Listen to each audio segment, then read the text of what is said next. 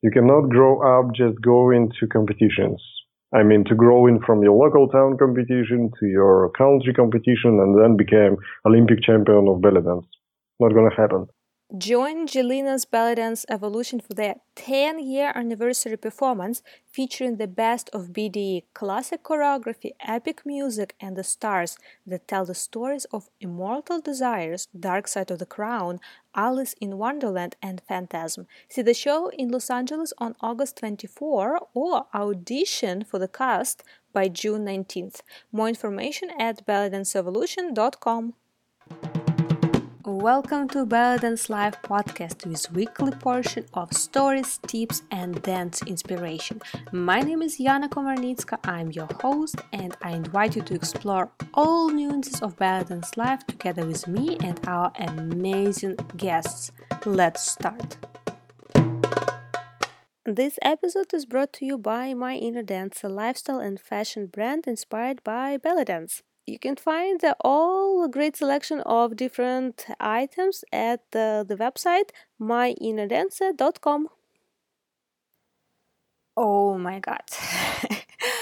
I don't even know if I can really find proper words to express all the emotions and describe all the experience that you guys gave to to us, to me, to podcasts, to teachers of uh, Belly Dance Live Podcast Challenge.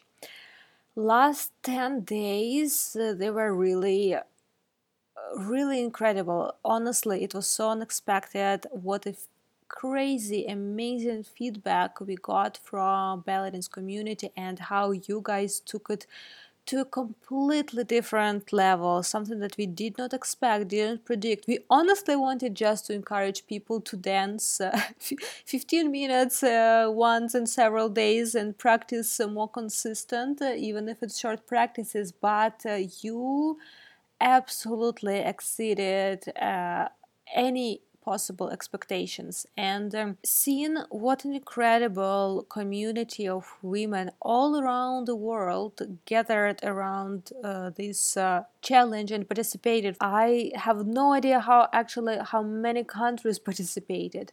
Dancers of all ages, of uh, different uh, uh, kind of usual preferences in in styles and and the ballet dance manners. Everyone just so incredible, and uh, thank you so much for creating this experience. Uh, honestly, I can only share from little backstage that all the teachers, they are so touched, and we watch through all your videos, maybe not commenting immediately or anything like that, but we do see, and every video is so incredible. And the kind of messages uh, we receive from you, it's uh, it just inspires and wants to, to keep going, and just signals that uh, we are going in the right direction. So thank you so much for all your feedback, regardless if you participated in the challenge within those ten days term or, or not, or maybe you're just now discovering what she's talking about. I still encourage you, still go ahead, still do it, still share your video, because it's more than just about uh, those ten days that we uh, put aside on the schedule, or uh, it's more than just about those encouragement gifts that we are about to give you tomorrow, May thirty-first. Uh, follow my Instagram. We are gonna do it in a live, uh, um, we are Instagram live, so another opportunity to connect, to chat a little bit with all the teachers and uh, discover who will get encouragement gifts. But as I was saying, it's much more than uh, gifts. And I know actually that many people have no even idea that you are about to give gifts at the end, uh, and you still do it. And this is the most incredible feeling. And also seeing Uh, Uh, your comments on each other's videos. That was such a nice surprise that you are not only sharing uh, your own uh, like combos and videos and workouts, but you actually following each other and supporting each other. It's it's incredible. And if you haven't checked, just go to Instagram, check hashtag Belly Dance Live Podcast, and it's incredible. I mean, I, I keep repeating incredible, incredible, but that's, I just can't find find better word, because it's really incredible what an experience uh, you created for us uh, teachers to see to see you dancing. You're actually taking time and effort and energy and supporting this idea and dancing together. And um, of course, this is uh, one of the biggest support and uh, awards uh, that uh, me as a podcast host can see, that people actually participating in our activities. And um, whoa, I'm a little bit slow on trying to express all the amount of emotions, but I'm sure I'll get um, better and a little bit less overwhelmed with emotions, so I can communicate even better everything that is on my mind uh, over like next few days and a week. And uh, we'll share all the things on via my Instagram. But uh, also, I know one of the burning questions that I already keep receiving, is it gonna be another challenge? Is it gonna be another challenge? Yes, this was our first Belly Dance Live Podcast challenge, but there is coming more. I'm not telling yet what the dates, like don't expect it next week or anything like that. Uh, it will be in a bit, but not like immediately, but we are gonna do at least several of these kind of challenges over the course of the year, and they will be very different. It's not gonna be the same, it's not gonna be about consistency next time. I hope I can surprise you with something else that I'm preparing.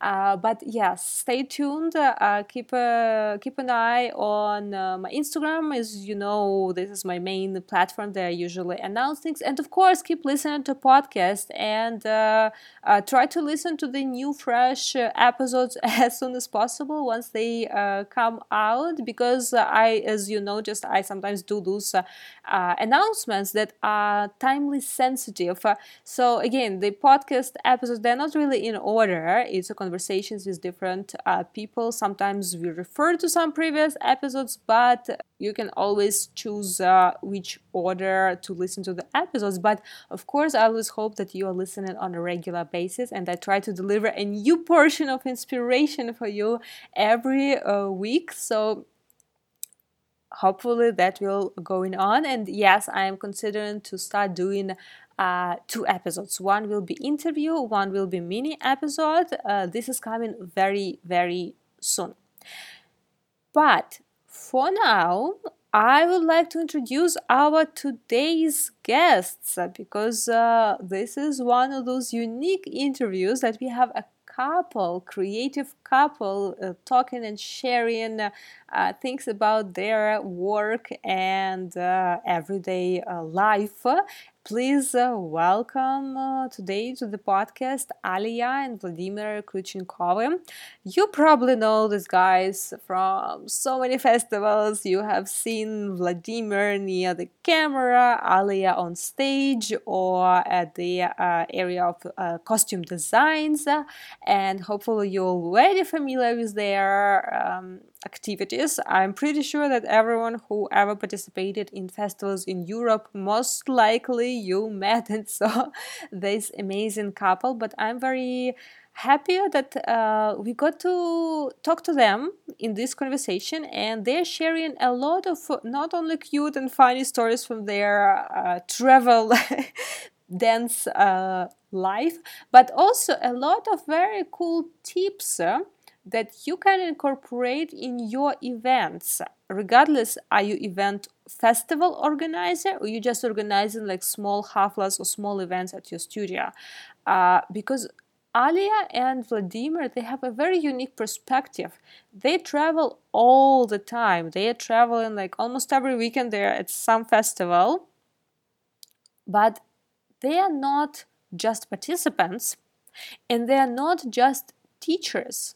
They see it from a very different angle. They see it from the angle of photographer and videographer, as well as costume designer. And the kind of tips they shared uh, for event organizers to keep in mind, uh, this is super valuable. I'm not even gonna jump ahead, just uh, keep in mind that we talked about all these aspects of uh, event planning, uh, along with a bunch of funny stories from Ali and Vladimir just about their daily uh, life and how they travel together and how they uh, pack or how they organize their schedules during the events. So there will be a lot of fun and laughs there. Uh, but I do encourage you to listen till the end, because we cover a lot of different uh, topics, and um, at the end, we even talked about uh, what if festivals at all are valuable in today's uh, life for dancers to attend, and um, maybe just social media is enough, who knows. Well, you'll discover at the end of this interview. Now, without any further delay, I will let you jump into this amazing conversation with Alia and Vladimir. Hello guys, welcome to Belly Dance Live Podcast, and today we have uh, an amazing couple, Alia and Vladimir Kluchenko, in the house. Welcome to the show, guys. Hello. Hi. Uh, let's start our conversation as traditionally we start. Uh, so how did uh, belly dance enter uh, your life? Alia, can you can you start? Uh, yes, uh, I am in dance ten years, and I start to belly dance when I uh, when I studied in university, and uh, in two years we meet, met with Vladimir, and uh, after uh, we start our big uh, plans for belly dance and uh, work still in this. Okay, so I, I guess, Vladimir, belly dance entered your life together with Alia. Exactly. Uh, what did you first think about uh, belly dance?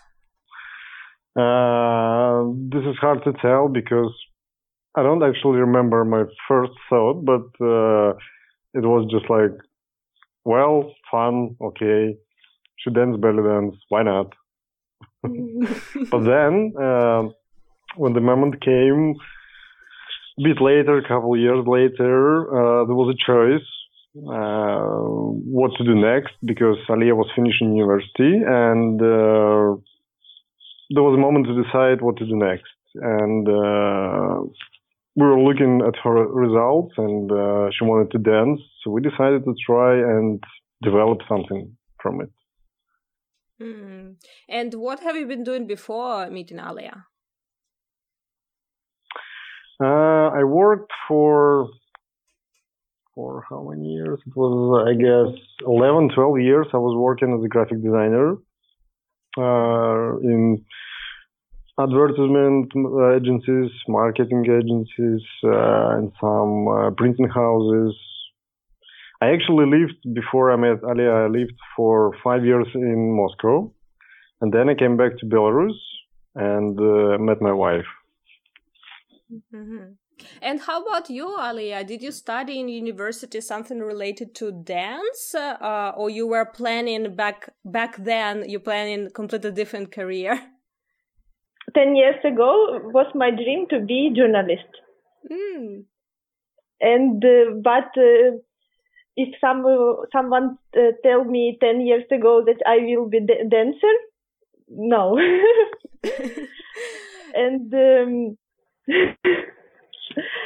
and when I, uh, of course, when I started to belly dance, it was just like hobby. And uh, after, uh, like Vladimir told, uh, when we meet, we met, we thinking about what to do. It was my dream to be a journalist, but I studied in university Belarusian language. I was philologist. Oh. Now, of course, I I don't practice this anymore, just dance. uh, but uh, some sometimes maybe uh, in general I'm interested still in journalism, but not uh, exactly in journalism career. Uh, I like to work with uh, video like um, maybe like T V anchor, and uh, um, maybe one time I will have uh, my personal uh, project with it. Oh, cool. uh, but um, but now uh, I also thinking about uh, more about uh, fashion, fashion, and one of one more my dream to have a fashion boutique with beautiful dresses. Mm. Well, you're halfway through to your dream and goal, because you have uh, very beautiful ballet dance costumes that you're creating. So it's partially, partially already like in the reality. And uh, uh, you mentioned that uh, when you met and after some time, you start thinking about building something uh, related to ballet dance careers. What was your first uh, uh, venture? What was your first project that you decided to put together related to ballet dance?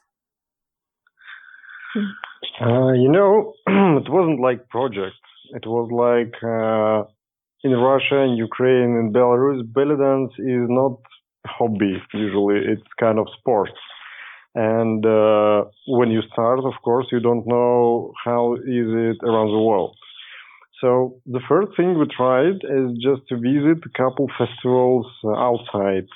We went to Paris. It was the first time we visited a ballet dance festival, and we saw it from totally different perspective.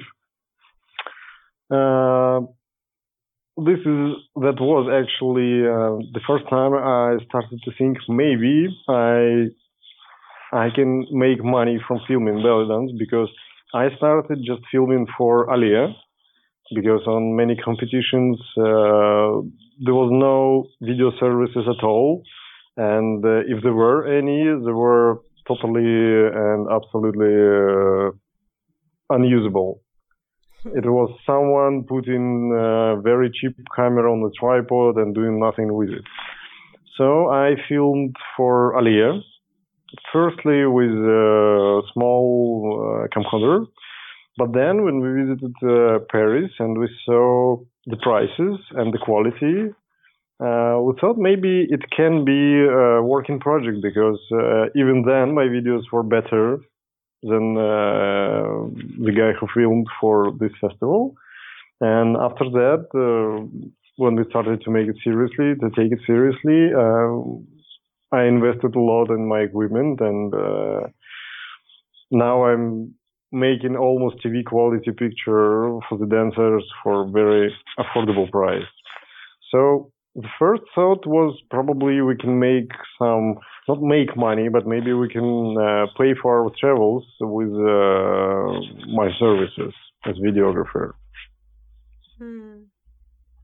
And how many uh, countries and festivals do you visit on average uh, these uh, these days per year? Well, depends on. Last couple of years we travel a bit separate.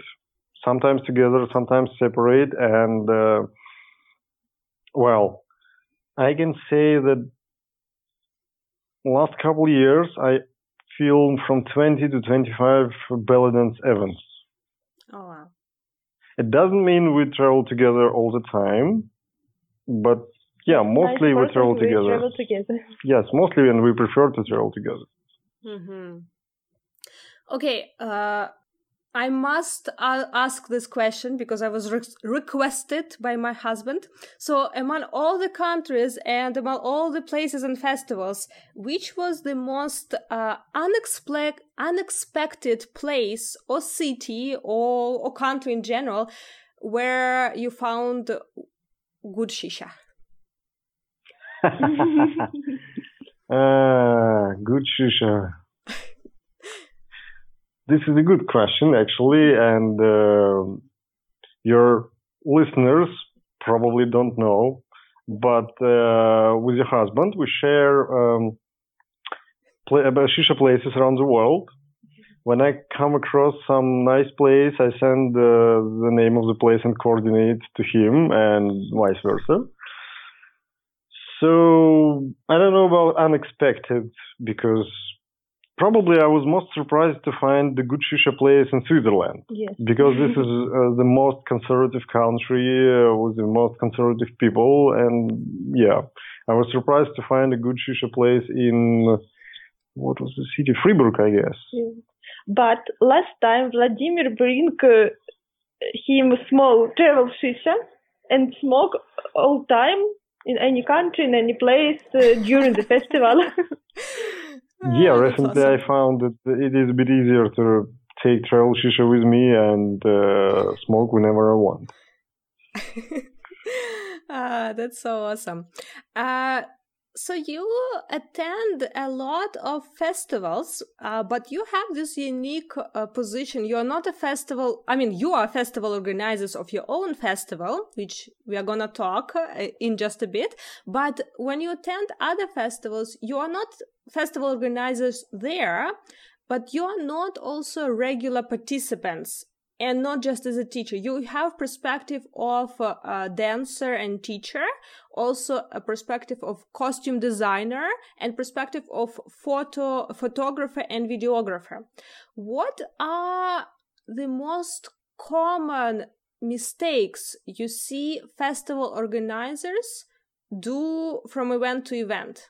From your perspective, uh, the first mistake is usually to go cheap, because yeah, as a festival organizers, we have our budget, we have our limits. But if you go cheap, people can see it and people can feel it.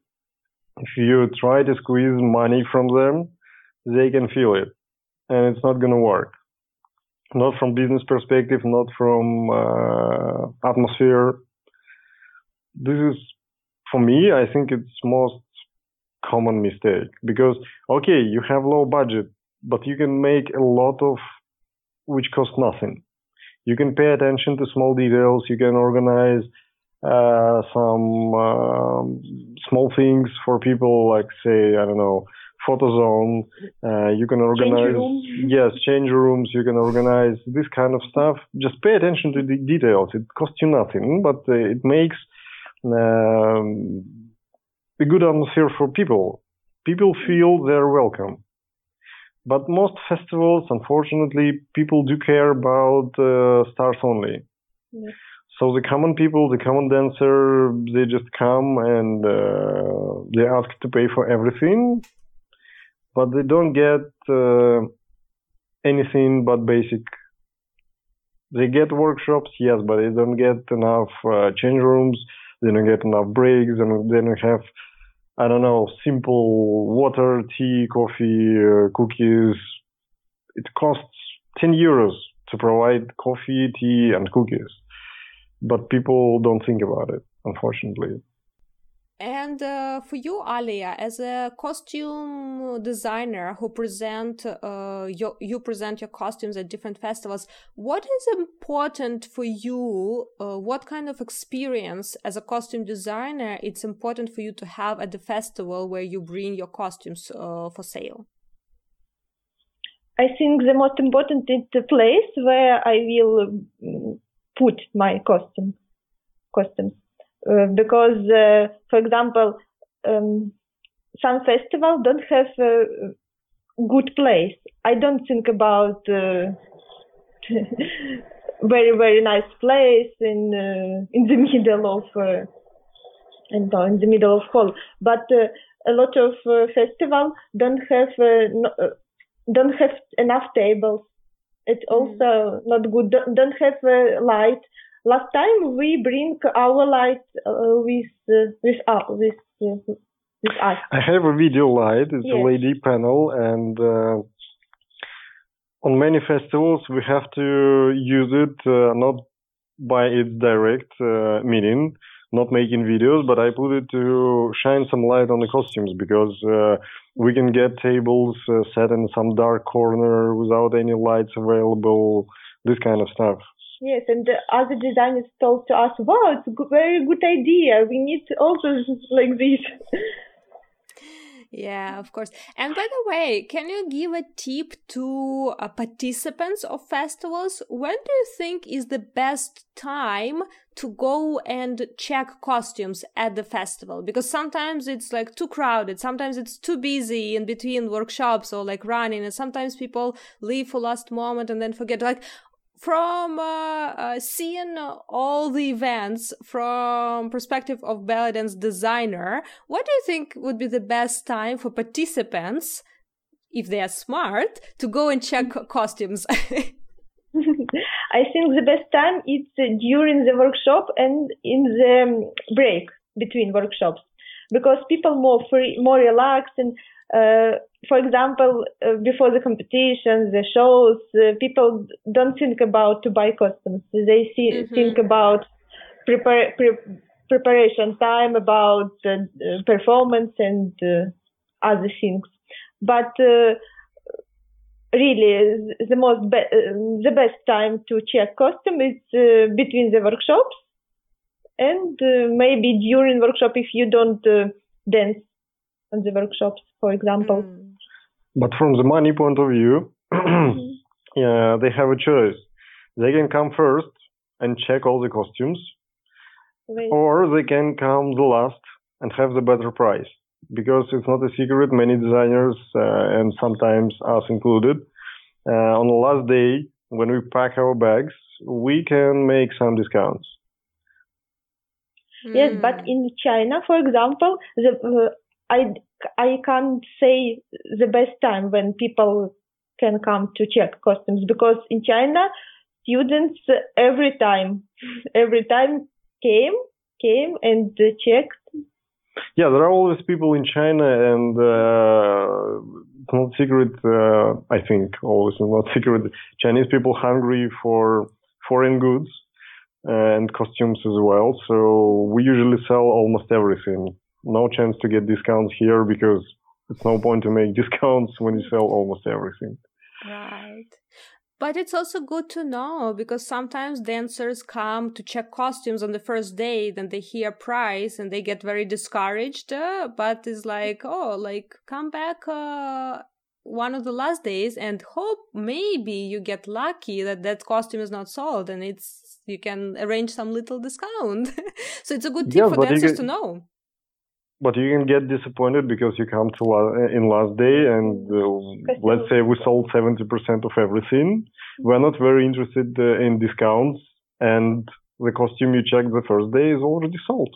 Mm, exactly, so yes. It's a lottery. Mm-hmm. Yeah. Uh, for those dancers who uh, they sometimes try costume on and they look like, ah, I don't know, like, oh, it looks nice, but I don't know, is it fit me, does it not? Can you give some advice how to uh, what to pay attention to uh, in order to make this decision to buy or not to buy? How to make sure that this costume really fits you or uh, matches you and makes you look nice? Because sometimes in these emotional situations of dance festivals, it's very difficult to make decision. Or should I buy? Shouldn't I buy? I like it, but but but there is always this but something. So how to to some tips on how to be confident if uh, oh yes, this is costume for me, I want to buy it, or what to pay attention in general when you're trying to choose uh, costumes. Can I say first? No. Then Alia will tell uh, say from her point, but. Uh... Uh, it's actually a question which consists two parts. The first part is a dancer who doesn't know uh, is she good in this costume or not. She may not have experience, or maybe it's her first costume, or uh, she's just too, too emotional about some details and uh, don't pay attention to uh, the bigger picture. And the second part is uh, a seller, because uh, well, it's not a secret. Most of the sellers, they don't care how good the costumes uh, on on people. They just sell them, and their goal is to get as much money uh, from this festival as possible. For us, we decided uh, we don't want to go like this. We will not sell costume. Yeah, we will, of course, if she insists. But we would not recommend costume to a girl. uh, who doesn't look good in it. Instead, we have uh, another costumes to suggest. Alia knows what looks good. Alia knows uh, sizes of the costumes. She understands uh, how the costume will look uh, on uh, on that girl, and maybe she can suggest another one instead of the first she tried. And the second option, which is pretty common, we can make uh, costume by order. She can try, she can see what goes wrong, and uh, Alia can take her measurements, and she can make uh, the same or almost the same costume, but uh, designed and tailored uh, especially for the girl who tried. Mm-hmm. Uh, for me, the most important when dancer looks very nice in costume, because um, um, a lot of uh, my clients told me all time that, for example, my bras from costumes fits very well, uh, and uh, because for me bra is most important thing in the costume, and uh, all time I fix on me uh, perfectly, and also for clients too. And uh, when, for example, girls will uh, try my costumes and it will look not not nice. And all time I say this. Uh, for me, better to have satisfied clients than uh, sell costumes for and uh, receive money. Because uh, after a lot of my clients will uh, clients will tell to other dancers that my costumes very nice and I recommend uh, Alia design. It's, uh, It's most important. Mm-hmm. Because, for example, uh, every time I see on other designers how the, how they work with clients, and a lot of designers um, it looks like this. Uh, okay, it's perfectly. It's my lovely costume. It's the best costume. It's this costume just for you, and just buy it. But mm-hmm. It's not my way. Yeah, it works for both sides, you know. Uh, it's just uh, we make people happy, and people then come back to us, people recommend us, and every time people dance and write costume by Alia Ballet Dance Fashion, uh, another people, another dancers see that this is perfectly fit costume. It's not something like uh, it's absolutely not your size, or uh, bad fitted bra, or just not your style. We are trying to make people happy with costumes, and uh, they're coming back. But this way not work in, with China dancers, because if they want this costume, doesn't matter. It's look good, not good, they will buy. Because last time, uh, one girl, uh, costume was uh, smaller than girl, but a girl told me, no, it's perfect, I would like this costume, and they buy it. Well, I guess they can easily adjust it somehow. They have some secrets for costume yeah. adjustments.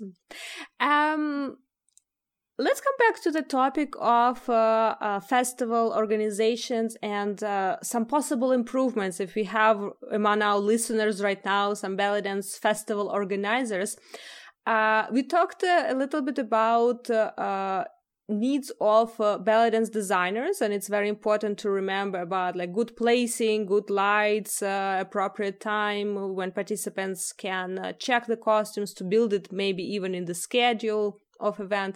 But from a point of view of video and photos, I'm sure you can give a lot of interesting suggestions for festival organizers, what to keep in mind to make uh, memories about festival be nice and pleasant for participants, and work of photographer and videographer easier and more enjoyable at the event. What uh, what are the common mistakes, and what can be easy solutions to avoid those mistakes? Wow, big question, actually. But I will try to make it simple. Uh, the most important thing in video and in photo in general, not in belly dance only, is the light. Because uh, the light makes pictures. And uh, yes, I understand. all, most of them, okay, ninety-nine percent of uh, belly dance, organi- belly dance festivals organizers, they have no idea how the light should work. And uh, yes, I understand the budgets of belly dance festivals do not allow them to work with uh, good professionals from the lighting side or from the sound side, so it's kind of makeshift sometimes. But still, uh, this is the most common problem.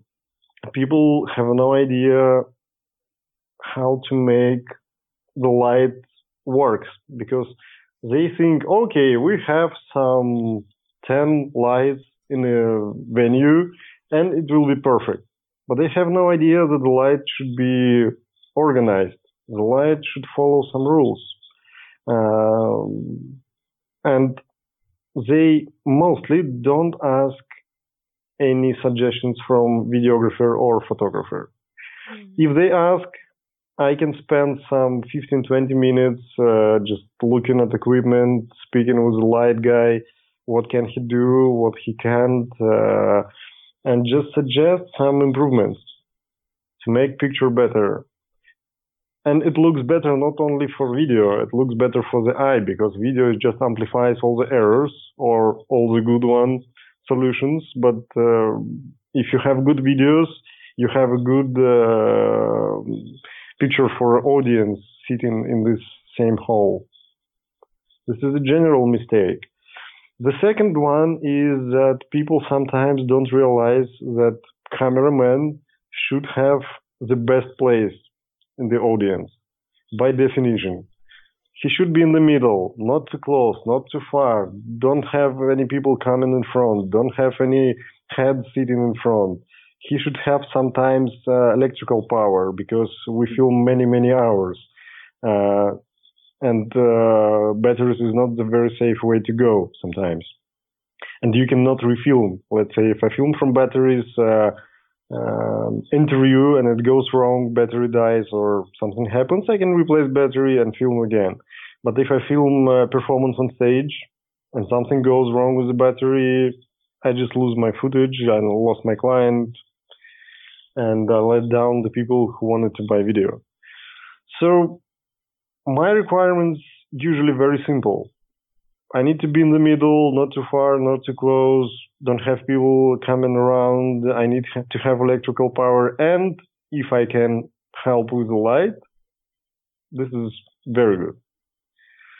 This is it, basically. What, what are those, if if try to simplify and describe general, what are those rules about light? Because sometimes event organizers that hire technicians, and technicians would set up whatever they set up, and uh, festival organizers, they just trust, oh, this is probably supposed to be like this. Uh, can you, but it's different light for different events. If it's a conference and speech, it's one thing. If it's a dance event, it's a different thing. So sometimes those lighting technicians, they may not consider those things in their mind too. Can you give just at least several like outlines of rules that uh, event organizers need to remember so that they can at least check if technicians more or less, not that to guide technicians, but at least to have an idea if it's more or less reasonable for dance event or it's something that they need to ask someone else to, to do? Okay, very simple rules for the stage light, for any stage light or for any stage event. Uh, from the front, on the face, on the body, you need to have white light only. No colors from the front. This is rule number one. The rule number one A, from the front, you need to have white light. Because if you don't have any light from the front, you will not see the face, you will not see the body. Because this is what audience see in general. Face, body, costume. Uh, with the colors, you can work from behind, from the top, from the sides, not from the front, from the sides. I mean, like from ninety degrees and uh, going back. Mm-hmm. From any position. You can work from down, you can work from up, you can work from uh, diagonal, whatever. Depends on what you have. But you need to use light to make some nice uh, shine on the hair. You need to use lights to make some nice uh, shine on edges of uh, of costume of people. So you have white from the front, you have nice color streaks on the hair, on the body, on the costume. Uh, I usually suggest to use some uh, fog machines because mm-hmm. fog uh, amplifies um, light beams. So the people can see not only the light streaks on the dancer or on stage, they can see it around. Uh, again, belly dance is not very uh, known for big budgets. So usually the background is just, uh, I don't know, it's just a printed banner, or in the worst case, it's just a black backdrop and nothing else. So you can decorate it with a fog machine and some light beams. This is easy way. It costs you almost nothing. But it makes a good uh, volume. You have color, you have volume, uh, people can see how the light moves, people can see how the light amplifies, because if you make color lights from behind and it's in the fog, you have the, all the volume of this fog uh, colored. Mm. And this is good. Uh, what else? Um, well, I guess this is the main rules. Uh, if there is a possibility, it's a good idea to use um, follow spots. Maybe not all the time, but uh, for many performances, color spot, uh, follow spots from the front um, make very good picture. What else? Uh, yeah, about the colors. Uh, there are some rules. You know, people can Google uh, what the color wheel means. Uh, many, many light technicians use the same color on a stage as a costume. Mm. And this is a big mistake because all the volume and a dancer, it's all the same color. You need to use opposite colors. You need to use, let's say, people dancing in a uh, yellow costume. You never use yellow, red, orange. You need to use calm colors. Cool colors. You need to use blue. You need to use violet, red, uh, not red. Uh, I'm sorry, rose.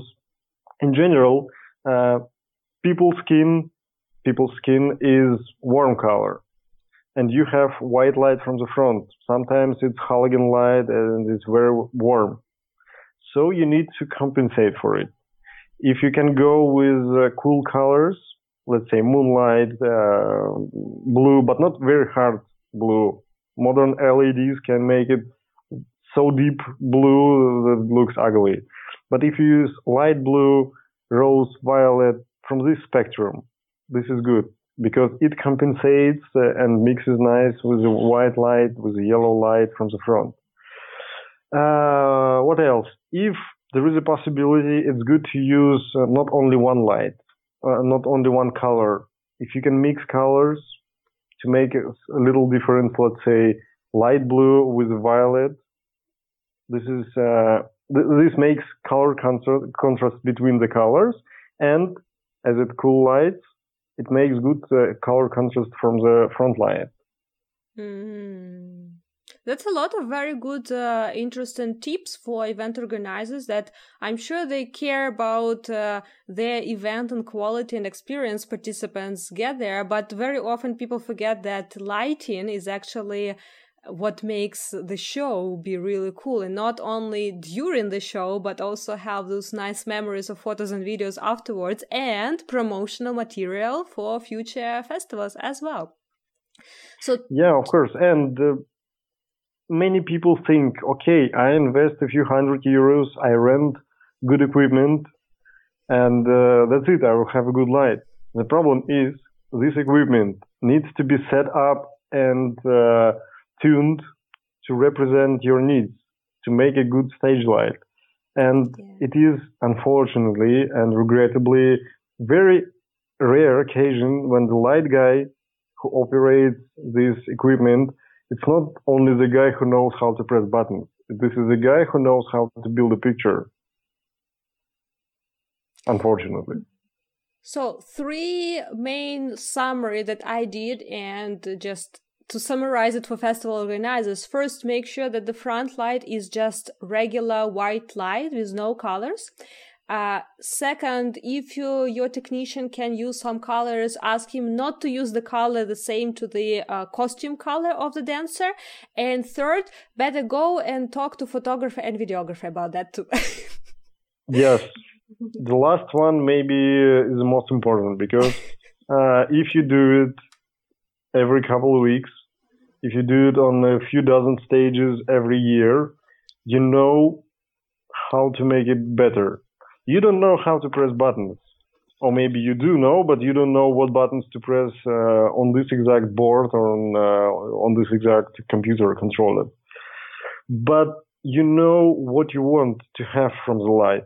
And if you speak and guy who press the buttons understand and willing to cooperate, which is the problem usually, uh, you can build a nice light picture.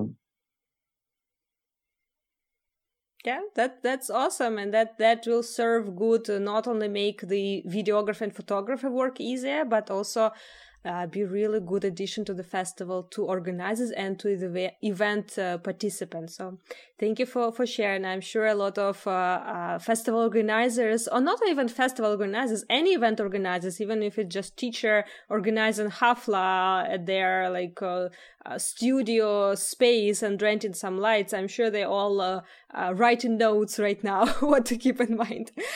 Um, Another question also about approach to photos and videos at the dance festival. Um, some event organizers, they limit um, permission of people to take photos and videos on their own cameras during gala shows. And some event organizers don't tell anything about that. How does it work uh, for you as a photographer and videographer who works at that festival uh, and you do professional videos? Do you have any special requirements or requests to festival organizers, or how does it usually work in the dynamic of the event? Okay, uh, this is a good question also. Uh, I know some videographers or photographers, they... Uh, very jealous of the people making photos and videos for themselves, because they think, okay, I come here, I invest my money, I want to have exclusive rights. But as festival organizer, uh, I understand that uh, photos and videos made by mobile phones, by live streams, uh, they make a good promotion. And uh, people, sometimes they just film their performance to see if it was okay, I mean the performance, and they go and buy videos. Why? Because I'm a professional, I invested a lot on my equipment, I know how to film in different and difficult light conditions. I know that my videos will be better in any given situation. And my opinion here is, yes, I have some investments which I need to work on, because I invest in my tickets, in my accommodation, in my equipment. So yes, I need to make some money from the festival. But from the other side, I know that if people don't want to buy, they will not buy in any case. They will see a chance to film uh, with a hidden camera. They will try to film it from different angles. They will try to make it another way, but they will not pay for the videos if they are not ready to pay for them. Most dancers today, they understand the value of good quality videos, because it's not only for uh, showing to friends or looking uh, long winter nights and uh, having nice memories. This is for promotion. Every dancer wants to be promoted. Uh, every dancer wants to be noticed. And they are uh, starting to understand that these good videos, good photos, uh, some additional photo shoots, some additional video clips, uh, they help, because this is what makes you noticeable. This is what uh, help uh, other people, festival organizers, uh, maybe some other people, I don't know, They not only dance on the festivals, they have some uh, local business uh, dancing on the weddings or somewhere else, and they need to have promotional materials to present. And the videos made from the wedding dances without no lights, with mobile phone shootings, they're not the best materials to promote themselves. So they need to have good stage performances, good videos and photos of those performances. And this is my advantage, and th- those are my clients. I have people who buy videos from me sometimes before they dance, because they know I will make good videos regardless of everything else. Mm. So, uh, answering to your questions directly, I do not object of the people making videos from their cameras, from their mobile phones, whatever. The only thing I object when the people starting to use professional equipment. When they start to set up tripods close to me, when they start to record everything, uh, because, well, after all, this is my job, and uh, I need to earn for my bread and butter. Right. But that's very interesting perspective, because I, I saw a lot of uh, almost fights at dance festivals trying to limit uh, people's permission to record just for themselves. But it's a really valid point, uh, point that uh, uh, no amateur camera even, or no phone even, like most uh, uh, last model, will never match the quality of professional video. And not only because of quality of equipment, but also because of skills of person who who records, because if videographer has a lot of uh, and photographer has a constant experience shooting and like twenty, thirty events per year, it's most likely that that person uh, will do way better video than it's someone who is doing just amateur. Even if they have a cool uh, camera on their phone, it still will not match. And for promotional material, it's obviously professional video is much more important and uh, valuable for this point. I can make some addition. Moreover, uh, it's not only equipment. Let's say uh, my workflow, I do not sell videos straight from the camera. I record videos for post-processing. When I come home and people order videos, I make color correction, because uh, stage light, it is not constant. Sometimes light guy plays with the lights, make them worse, make them better, make them cool, make them warm. And if I sell videos as they were recorded, it is still good quality, yes. But the color can be wrong. The video can be darker or lighter than it should be. So I record videos with the color corrections uh, in mind. When I come home, every single video I sell, I make individual, individual color correction. It's not like I spend hours on it, of course. But I have a few fixes. I fix the colors, I feel the exposure, so it's not too dark, not too light. Uh, I usually fix the skin color. If the light is too cool, I make it warmer, and if it's too warm, I make it cooler. Uh, this kind of improvements. Mm. Coming back to the topic of uh, traveling together. Uh, it's not, there are not many professional couples in the belly dance world. Do you find it easy to, to live and work together in the belly dance industry? Yeah, of course. Yeah. And uh, for us, it's, uh, for example, for me, uh, I can't imagine uh, now to travel alone, alone. Because uh, all time we travel together and help each other, and um... it works very well from every point of view. Mm. We support each other uh, in many ways. Uh, not only, I mean, emotionally as a family, we support each other. Let's say Alia has a workshop to give as a teacher, so I can have an eye on her bazaar place, or maybe I have some. Um, some event I need to film, let's say, I don't know, I'm making the best moments video, I went to workshops to film some moments, and she can sell some videos I made before. Uh, it also helps with the cost, of course, because uh, when we travel together, we share the cost, and uh, what is big money for a simple costume designer or for a simple videographer, we share it, and it makes it a little bit more profitable. And it helps uh, in terms that we offer to festivals the whole package. They not only take uh, teacher or costume designer or uh, videographer, they take it all together in one package, and it is it has more benefits than to hire three different people for this or to invite three different people for this. Yes, and for me, like dancing, very important because uh, all time I will have uh, good video, good photos, and uh, firstly. Ah, yeah, that's awesome. Uh, traveling so much uh, together, this is gonna be a fun question.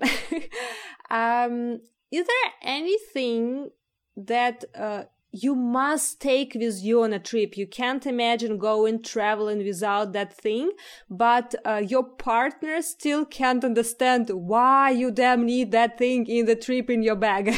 you, we already talked about uh, traveling shisha. But maybe there is something else like that. Well, actually, my wife understands why I take travel travel shisha, because uh, this makes life for her much easier. I don't go at night in a not known city to find some shisha bar.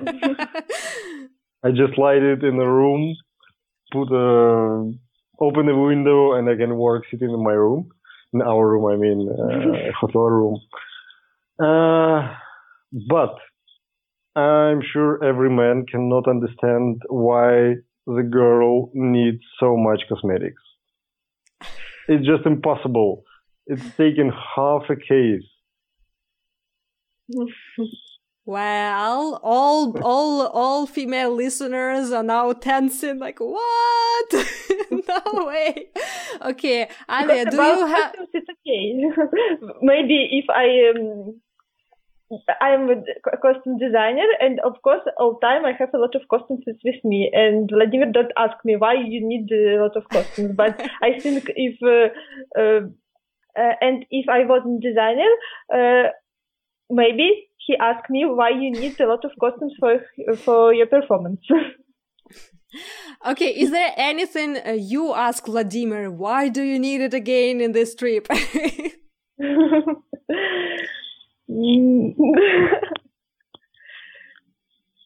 Okay, um, I ask uh, why you need, uh, for example, ex- uh, for him work for extra fle- flash and other equipment, because sometimes when I I I know that on festival Vladimir will just take videos, not photos, for example. But all time we have a lot of things in his case, and when I ask, can I put my some stuff, for example, shoes, dress, evening dresses to your ca- uh, to your case? No, I don't have a free place. So you don't me, share bags. Yes, and uh, last time we discussed about we need more cases because uh, now he has a lot of things for his works, and uh, my bazaar much more. Bigger, bigger all time. And uh, last time when we traveled to France, we traveled by car, and mm-hmm. uh, we. Mm, well, we folded our back seats, yeah. And we put all our stuff. We took all the trunk, all the back seats, and we put something else uh, between our legs, somewhere else, because car was full to the top. Yeah. With equipment, costumes. Cosmetics, okay, uh, some personal belongings, but mine fit in like small bag, really small one. But last time you asked me all time not about cosmetics. You asked me about uh, about my dresses. I mean evening dresses for mm-hmm. festival, because if I know uh, festival will um, four days, I need four dresses, four shoes. It must right. be, it must have, and. Uh, He asked me why you need a lot of, a lot of, a lot of. Yeah, I think this is the same question is with cosmetics. I have uh, Okay, I can have couple changes of underwear. I can have some, I don't know, couple t-shirts. Uh, but I have only one shoes and only one jeans is on me. Why do I need more? Well, I think the, the answer is very, very uh, easy. Uh, it's because you're usually behind the camera and Ale is usually in front of camera. Yeah, but, but still, it's a question every man asks for every, uh... every woman. So... Well, but I'm happy you always find space for traveling uh, shisha. Now I will know if we need shisha at the place and uh, Ali and Vladimir at the event. Okay, we have uh, we have a secret shisha yes. place. When we was in China, when we was in China, and in China competition was, was uh, maybe twelve hours. Oh, I wow. don't remember exactly, but a lot uh, long time. And uh, I feel. And Vladimir go to a room to smoke shisha.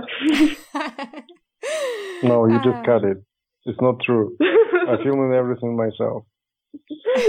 No, you know, in China, uh, the time problem uh, yeah. is very big because uh, the festival is so packed with events that it is just impossible to be all the time at a place. Uh, let's say they start workshops at ten o'clock in the morning. Uh, they finish workshops at some six or five p.m.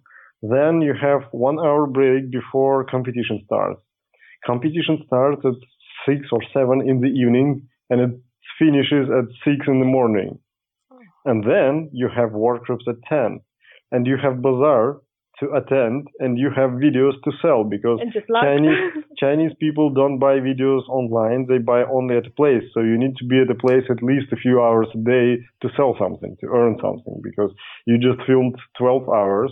You need some time to download files, to prepare some screenshots to sell those files, and you still need to attend to a few different events, and you have jet lag on top of this. So it's kind of very messy with the time. And uh, sometimes I was just asking my wife to help to move in the camera because the light was constant at the competition. She knows how to move the camera to follow the dancer. And I can go to my room and have a couple hours of sleep because it's just basically not possible to go uh, on the full schedule. Yeah. Sweet dream life of professionals in the belly dance industry. Yeah, that's crazy. But... Um... Well, by the way, how about your own uh, dance festival? Because I'm sure you organize all your experience of attending so many events. You try to embody all that uh, experience and knowledge in your own dance event. And talking about your dance festival, I want to start with uh, such question. What is the thing about your dance festival that you are the most proud of? And it can be well, two, I, one of each.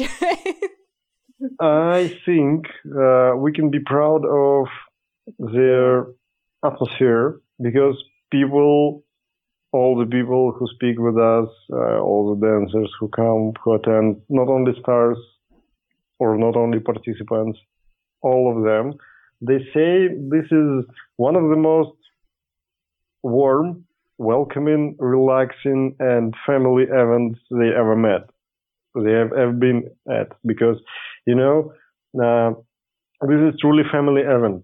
Last time, uh, last year in twenty eighteen, uh, bulk of the organization team was not only me and uh, my wife Alia. It was her family as well. It was her sister, her mother, and her father. And uh, everything was like, I don't know, we don't rush, we have a relaxed schedule, we care about the people, how much time do they need, uh, when they will have break to eat, uh, we have, as I mentioned before, tea, coffee, cookies, uh, we have uh, we thought about giving them change rooms with big mirrors, with a lot of lights. Not just change room, and uh, some food too, because uh, I know it's very important for dancers during the workshops, shows, uh, and all time during our festival we have a lot of water, um, some um, snacks. We also have a home food for our teachers. Mm-hmm. We do not order takeaways, or we do not uh, take them to the restaurants. Yes, we have a party at the restaurant, and uh, but most of the food is prepared by my mother-in-law, by Alia's mother, and we set uh, a special room at the place, at the venue where we have the festival, and we have a home food there all the time. Mm-hmm. So all the teachers, they can eat home food prepared just for them, just like this. And also I very proud about uh, our stage. Maybe it's strange, but really a lot of festival, uh, a lot of venues festivals in Europe without normal stage. Stage like, uh, I mean, professional stage. Mm-hmm. Because for dancer, when, when, dancers, very important to dance on normal stage with professional sounds, light, and these things. And uh, at our festivals, when we start planning our first festival four, four, yes, four years ago, I thought the most uh, important things for our festivals is stage. We will have a location with normal stage, not like hotel and others. How difficult is to put a dance festival uh, in your home country while you're basically constantly traveling? The problem is it's not our home country. We live here for, for the same four years we're making the festival, and it's basically a foreign country for us. Not now, now is a bit homely, but uh, when we started, we didn't know anything about uh, how the thing works here, in this country, in this city. Uh, but, you know, festival organization is not like a very demanding job. It requires a lot of uh, work with social media, it requires a lot of planning, but the actual work in the field, it's just a few days before the festival. So the travel is not a problem here. You can plan during the trips. You can think uh, in any free time. Uh, you can post uh, in social media uh, anytime you want. So the most of work of organi- to organize a festival is to promote it. Yes, of course, you need to think first about uh, what exactly you're doing, what people you're inviting, and so on. Let's say for the moment, we're already making our lineup for uh, twenty twenty. Uh, but basically, every festival is the same. You have workshops uh, in the morning, in the afternoon, you have shows and competitions in the evening. We have a large competition, so we decided to uh, give additional day just for competition, so everything can go relaxed, uh, without rush, without people tired from the workshops or thinking about something else, uh, what they need to do after. So it's just competition day only, but mostly just the same. What you need to think and plan is promotional materials, invitations, uh, posters, website, uh, registrations. Yes, registrations, uh, this kind of stuff. And it's not requiring us to stay here at home. Mm-hmm. Uh, what do you think is the value for dancers to attend uh, different dance festivals? Uh, I think firstly it uh, depends on teachers. Because uh, I believe in it, that a lot of dancers uh, travel to different festivals to have more experience uh, to teach from other teachers or to learn from other teachers, because it's very important for for level every dancer. And uh, of course for competition prizes, because For example, my students all time ask me, which prizes uh, on these festivals, on these festivals. And uh, because um, if you're a good dancer, of course, you would like to want something. And uh, a lot of dancers, professional dancers, come into other festivals for money prizes, for example, to be a teacher to next edition uh, and um, perform, to, to meet new friends. And maybe, um, for example, to our festivals came a lot of people, a lot, a lot of organizers, um, young, young organizers, but after they have uh, uh, new, um, new friends here and invite uh, to... To their own festivals? Yes, to our festivals. And uh, it's um, it's very important because I do the same. When I travel to other festivals, I uh, for me it's important to meet to meet new friends, new new dancers, and invite to our festival in Warsaw. It's nice, mm. I think. From my point of view, I'm not a dancer. I'm just a guy who loves a dancer. Um, so, and dance, hopefully, uh, from... too. Well, actually, it may be a surprise for many people, but I'm not a big fan of belly dance or oriental dance. And uh, I don't mean I hate it, but I'm not a big fan. I'm neutral to it. I'm in belly dance because of my wife and because we decided to build something together. And uh, I like some songs, of course. I like good performances, of course. But it's not like I can't live without belly dance. This is my choice because of my wife. And uh, because of that, I have some interesting position to look at belly dance sometimes. Because I can analyze what people just love or hate. I can just look at and have my thoughts.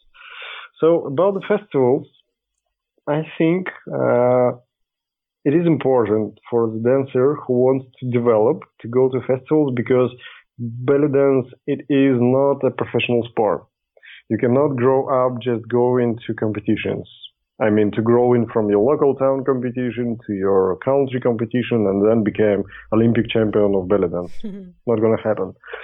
And... Uh, If you want to grow up, if you want to build uh, some kind of career out of this, you need to communicate with people, you need to blend in, you need to be in this society, and uh, competition is a good way to show what you can. Competition is a good way, if you're a good dancer, to have some prizes, to attend for free to any other festivals, to maybe earn some money, as it is, if it is money prizes. Or maybe to get a chance to be a teacher uh, at the same festival, because uh, many festivals, including ours, uh, for the winner of professional uh, category in our competition, we have a money prize, and uh, we have uh, a slot for them to be a teacher at our next festival, at our next edition. So they can show themselves.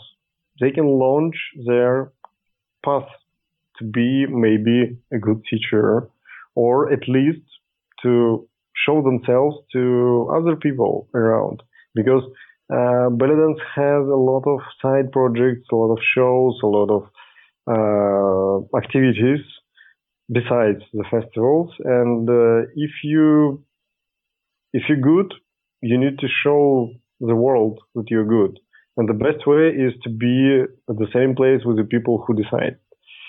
So when you attend a lot of festivals, you can communicate with a lot of people, with a lot of organizers, you can show yourself, look at the others to get some experience. And of course, uh, as Alia said, uh, every dancer needs to develop. So the more workshops you visit, the better you understand the dance and uh, the more you can incorporate your own dance style.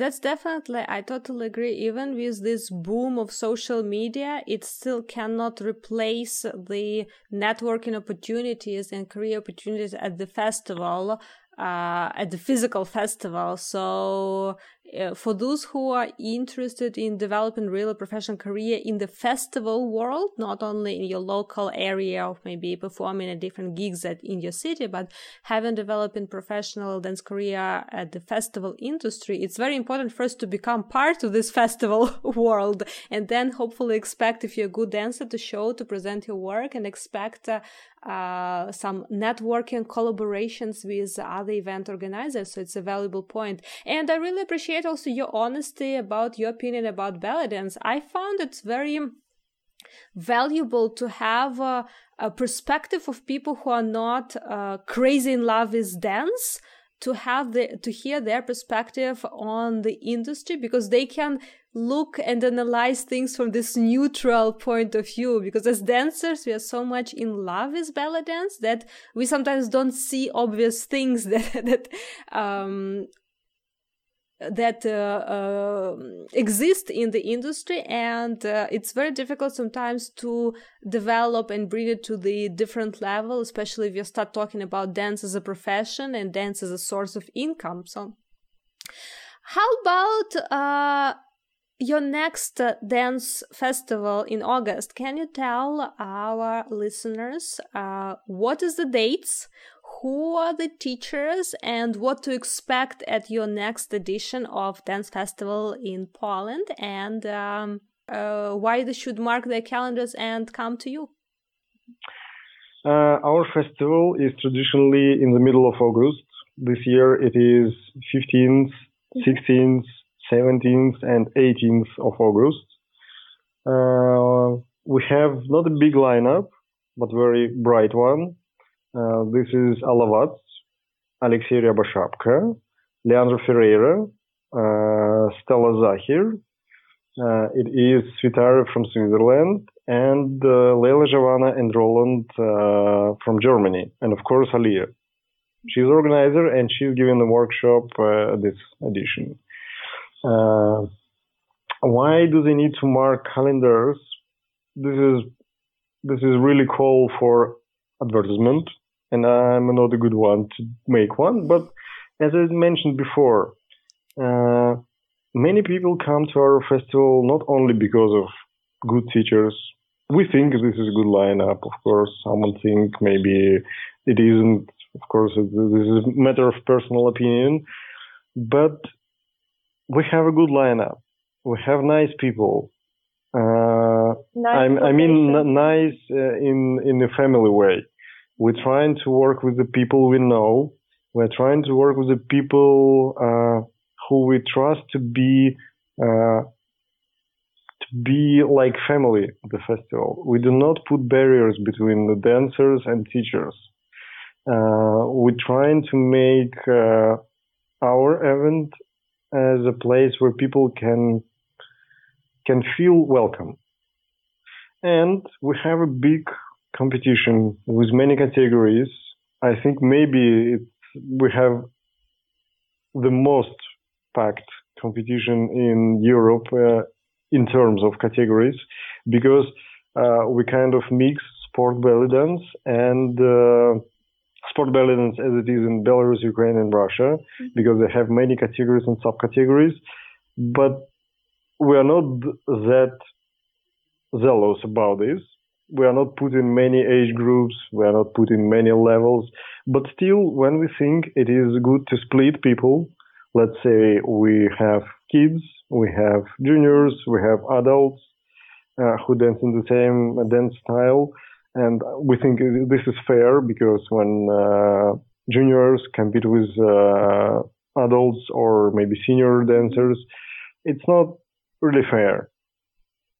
So we have a lot of uh, dance categories. We have good prizes.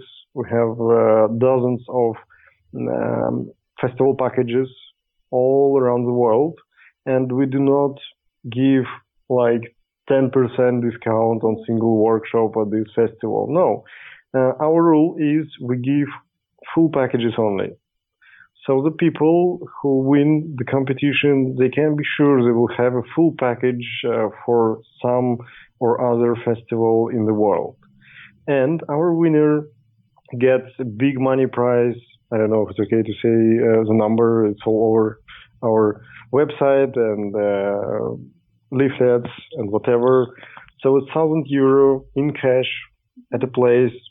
They get to be the teacher at our next edition. And additionally, they have uh, one of the full packages to festivals worldwide. No, for our professional winner, uh, in uh, professional category, we have uh, uh, not just uh, money, but beautiful crown and also full pack uh, to the biggest festival in Russia by Katya Eshta, Cairo Mirage.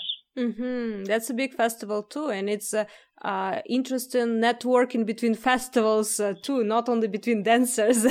You established a lot of networks uh, and uh, cool uh, prizes for all uh, categories and all event participants. Mm-hmm. So August, uh, mid-August, meeting place in uh, Warsaw.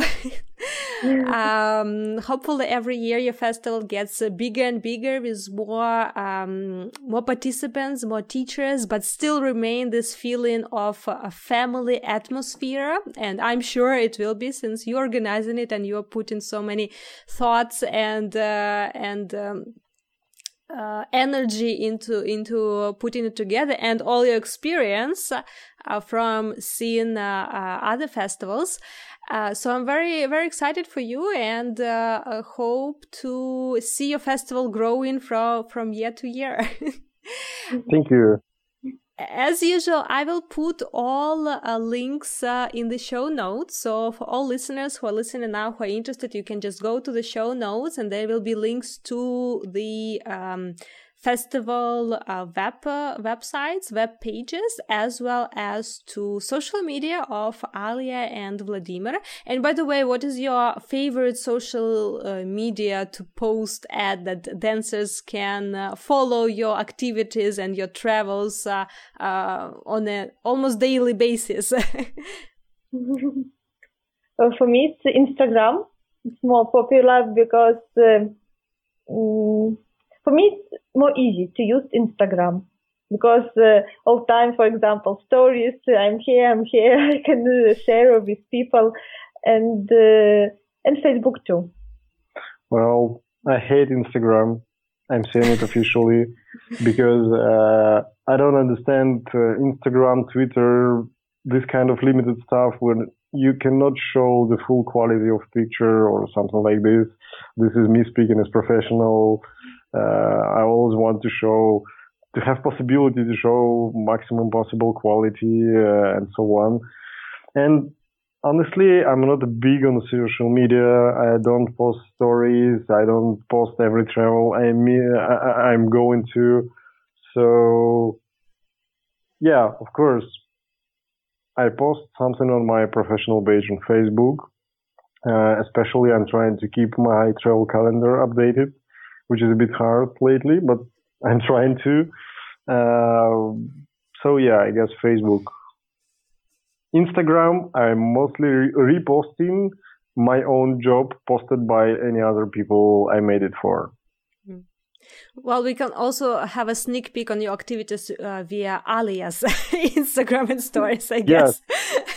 I, I think this is a better way to follow my activities than to follow my own social networks. Yeah. Yes. Guys, uh, thank you so much for your time and for this awesome conversation. It was uh, both fun and full of uh, interesting and useful tips uh, for dancers, for event organizers, for future event organizers. So thank you so much for sharing your experience, your knowledge, and uh, your time with us today. Thank you. And- And I always uh, finish and sum up every interview uh, with uh, our traditional question of the podcast. And uh, uh, you can approach it in whatever way you want, since today we have unusual couple interview. Uh, but the question is, uh, what makes you fall in love with belly dance again and again, so you keep doing it for so many years? Well, you know the answer to this question from my side. I don't love belly dance. Mm-hmm. I love my wife, who is happened to be a belly dancer. So uh, I like some stuff about the belly dance uh, because, well, it's not, it's a mix between people's uh, hobbies, between people's passion, uh, between some professional dance, and uh, between some professional sports. With this crazy mix, I don't think I've ever seen or will see uh, it in some other areas, because, you know, if you take classical dance, it's all sport. If you take, I don't know, some kind of, I don't know, even maybe some samba or whatever, it's all around festivals, just dancing, having fun, or, but this is mix.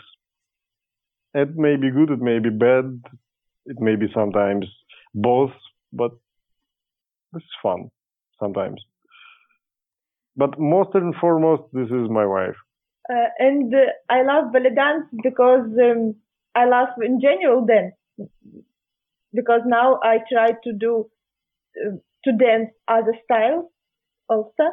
But uh, in belly dance is very special the style for me, because a lot of uh, beautiful costumes I can uh, feel myself. Uh, I feel in this style very natural, and uh, for me, it's very big love to be on stage, because, for example, without dance, I can't, I can't imagine me without dance.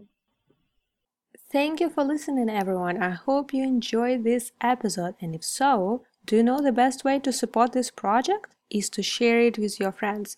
It takes few seconds, costs you nothing, but it helps a lot to move this project forward and help me to bring more awesome guests on the podcast in the future.